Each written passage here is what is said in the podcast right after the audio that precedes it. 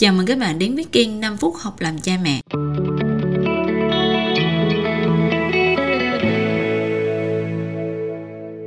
Tôi đã chia sẻ rất là nhiều tập podcast và đâu đó mỗi tập podcast thì đều gợi ý là cha mẹ nên suy nghĩ một cái điều gì đó và nên học một kỹ năng nào đó. Mà như vậy thì liệu nó có quá nhiều điều phải nghĩ và phải học hay không? Và liệu có phải là cha mẹ nào mình cũng có thể học được chừng đó kỹ năng và biết được chừng đó suy nghĩ? Nếu mà cha mẹ còn đang rất là bề bộn với cuộc đời của mình, hoặc là chưa từng suy nghĩ một cái điều gì sâu xa hết, mà mình cứ thuận theo tự nhiên, mình cưới chồng, cưới vợ, sinh con và nghĩ rằng rồi con mình nó sẽ tự lớn lên ổn thôi, giống như là mình ngày xưa cũng vậy, thì chúng ta sẽ phải làm sao đây? Và tôi tạm gọi những cha mẹ như vậy là cha mẹ chưa đủ nội lực. Mình phải làm sao khi mà cha mẹ chưa đủ nội lực? Thì mời các bạn nghe tập podcast lần này nhé.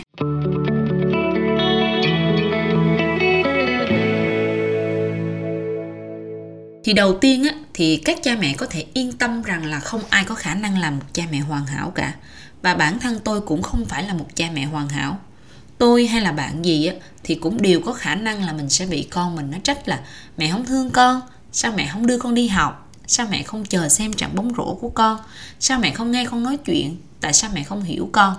Chúng ta đều có khả năng đã bị và sẽ bị con mình trách cứ như thế. Nên là chúng ta giống nhau. Tiếp theo đó thì cha mẹ có thể tin rằng là làm cha mẹ đủ tốt tốt đủ, tốt vừa thôi thì ai cũng có thể học và có thể làm được.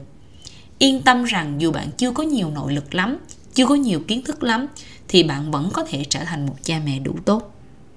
Và đây là một số gợi ý cần thiết dành cho bạn. Thứ nhất là mình không làm ngược lại những gì mình đã từng không được nhận. Hồi nhỏ tôi không được quan tâm đủ nên bây giờ tôi phải yêu con thật nhiều vào, chiều chuộng mọi mong muốn của con. Hồi nhỏ tôi bị quan tâm quá, bao bọc quá nên bây giờ tôi phải buông tay con ra để con tự lập vào. Đó là cách mà rất nhiều cha mẹ đang dùng. Còn có cả một cái câu nói là những gì mà mình từng mong được nhận khi còn nhỏ thì bây giờ mình cho con mình. Nhiều người đã lấy cái câu nói đó làm kim chỉ nam nuôi dạy con cái của mình. Nhưng nó có một cái sự thật là ngược lại của cái sai không phải là cái đúng mà nó là một cái sai khác. Ngược lại của thờ ơ là nuông chiều và ngược lại của bỏ rơi là bao bọc. Chúng ta đều là những cái sai. Cái đúng nó nằm ở điểm cân bằng. Vì vậy nếu bạn là một cha mẹ chưa có nhiều nội lực và bạn đang nghĩ rằng thì cứ như hồi xưa mình muốn nhận được những gì thì bây giờ mình cho con mình cái đó, thì lời khuyên của tôi là cái nội lực đầu tiên mà bạn có thể vun đắp cho bản thân mình là can đảm dừng cái câu chuyện của bạn lại đi. Không dựa vào câu chuyện của bản thân để nuôi dạy con nữa. Câu chuyện của mình nó là của mình, mong ước của mình nó là của mình, con mình nó không có cái trải nghiệm quá khứ của mình để mà nó có mong ước giống mình. Nếu bạn làm được như vậy thì nội lực của bạn nó đã tăng lên rất nhiều lần rồi đó. Cái gợi ý thứ hai dành cho bạn là mình học một số cách trò chuyện với con. Mà cái cốt lõi đây là mình dành thời gian cho con. Không phải là mình dành tất cả, không phải là mình luôn luôn chú ý vào con, mà nó chỉ là mình dành một cái khoảng thời gian nhỏ cho con. Lúc đó mình không có lo lắng những cái chuyện khác, mình không sợ bị trễ deadline hay là mình không lo nghĩ là mai ăn gì mai mua cái gì mình bỏ cái điện thoại xuống, mình bỏ những cái lo lắng xuống và mình cùng với con mình trong một câu chuyện nào đó.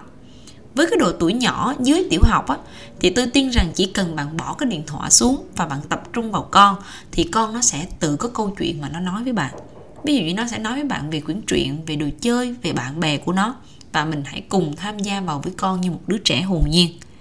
Còn với cái độ tuổi lớn hơn, bắt đầu bước vào tuổi dậy thì, nếu bạn đã làm cái việc này từ nhỏ, hình thành cái thói quen từ nhỏ thì nó sẽ rất dễ.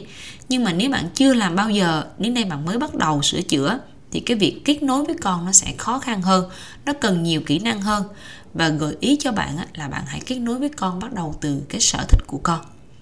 Có thể bạn sẽ thấy không quen và khó khăn, nhưng mà thực ra chỉ cần bạn can đảm dừng những câu chuyện bên ngoài, bỏ điện thoại sang một bên và có thời gian rảnh ngồi xuống với con, thì như vậy là nội lực của bạn nó lại tăng thêm rồi đấy.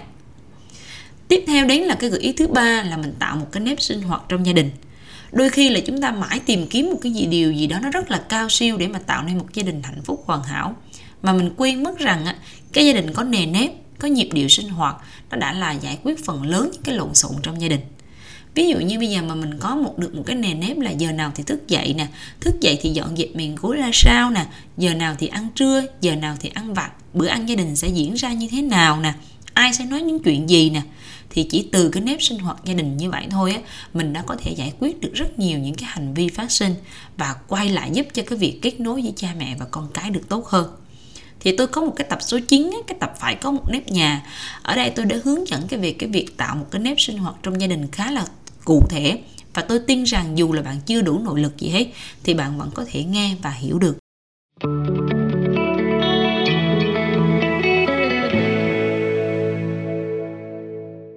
Làm cha mẹ thì nói dễ thì nó cũng không dễ, nhưng mà nếu nó khó thì nó cũng không quá khó. Mình thấy nó rất là nhiều kỹ năng, nhưng mà nếu mình gom nhóm lại thì nó cũng không có nhiều kỹ năng lắm. Và tôi tạm chia nó thành 3 nhóm như sau. Cái nhóm thứ nhất là những kỹ năng liên quan đến cái phản biện, đặt câu hỏi, thách thức những cái niềm tin hiện tại của bạn. Cho con những gì mình chưa từng được nhận, nó cũng là một cái kiểu niềm tin như thế. Và xuyên suốt cái kênh podcast này, tôi đã nhiều lần đặt ra nhiều câu hỏi khác nhau để làm sáng rõ những cái niềm tin của bạn. Hy vọng là có thể giúp bạn mỗi ngày, mỗi can đảm, xem kỹ và hiểu rõ những cái niềm tin của mình. Tiếp đến thì nó là những cái kỹ năng liên quan đến việc trò chuyện, yêu thương, kết nối với con cái. Những kỹ năng này nó là một phần là bản năng. Nó đến từ cái việc là với những người mà chúng ta yêu quý thì chúng ta sẽ có xu hướng biết trò chuyện và biết yêu thương họ. Nhưng một phần nó cũng đến từ cái sự học tập. Và cái khó nhất là mình vẫn giữ được cái sự yêu thương trong những cái tình huống mà mình đang tức giận đùng đùng, mình bất mãn với một cái hành vi nào đó của con. Thì các bạn có thể dùng cái ứng dụng Con Của Tui. Trong phần khám phá, ở mỗi độ tuổi nó sẽ có cái phần kết nối với con. Và ở đó nó có những cái gợi ý giúp bạn có thể kết nối với con, tạo mối quan hệ thời gian chất lượng. Tôi cũng có một cái tập podcast là tình thân quan trọng hơn đúng sai á, các bạn có thể nghe thử. Cái nhóm thứ ba là những cái nhóm kỹ năng mà nó liên quan đến nề nếp gia đình. Thì nó sẽ kéo theo những cái việc là đặt yêu cầu nè, phương pháp kỷ luật nè. Thì cũng trong ứng dụng Con Của Tôi có một phần khám phá, và mỗi độ tuổi nó sẽ có cái hướng dẫn phương pháp kỷ luật hành vi mà bạn có thể đọc. Trong kênh podcast này thì tập số 9 phải có một nếp nhà, hoặc tập số 6 tự chủ, tự do và những giới hạn, nó cũng là những gợi ý mà các bạn có thể nghe. Dù bây giờ là các bạn chưa có đủ nội lực thì cải thiện dần 3 cái nhóm kỹ năng này từng chút một, bạn cũng sẽ có đủ nội lực. Chúng ta hay có 2 cái kiểu niềm tin á, hoặc là mình phải nuôi dạy con cái thật là chuyên sâu, coi con là trung tâm của cả gia đình, hoặc là mình không cần tìm hiểu gì hết mà con cái nó sẽ tự lớn. Thì bạn không nên lựa chọn cả 2 cái niềm tin này. Bạn cần ít hiểu biết, vừa đủ hiểu biết như tôi đã nói ở trên, và trở thành một cha mẹ vừa đủ tốt, yêu thương con nhưng không coi con là trung tâm của cuộc sống. Như vậy là tốt nhất cho sự phát triển của con bạn.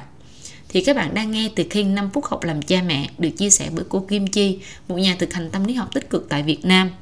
Tôi giới thiệu ứng dụng Con Của Tôi trong các tập podcast của mình vì đó là một ứng dụng tin cậy và có sự đóng góp của rất nhiều nhà chuyên môn trong các lĩnh vực tâm lý, giáo dục, xã hội, nhằm mang cái kiến thức nuôi dạy con cái khoa học đến gần hơn với các cha mẹ và giúp nhiều cha mẹ ngày càng có nhiều nội lực và trở thành những cha mẹ đủ tốt hơn. Con Của Tôi cũng có vừa ra mắt một kênh podcast và tôi có cộng tác, có những tập podcast trên kênh này, các bạn có thể tìm nghe. Cảm ơn các bạn đã quan tâm theo dõi và hẹn gặp lại các bạn ở lần sau.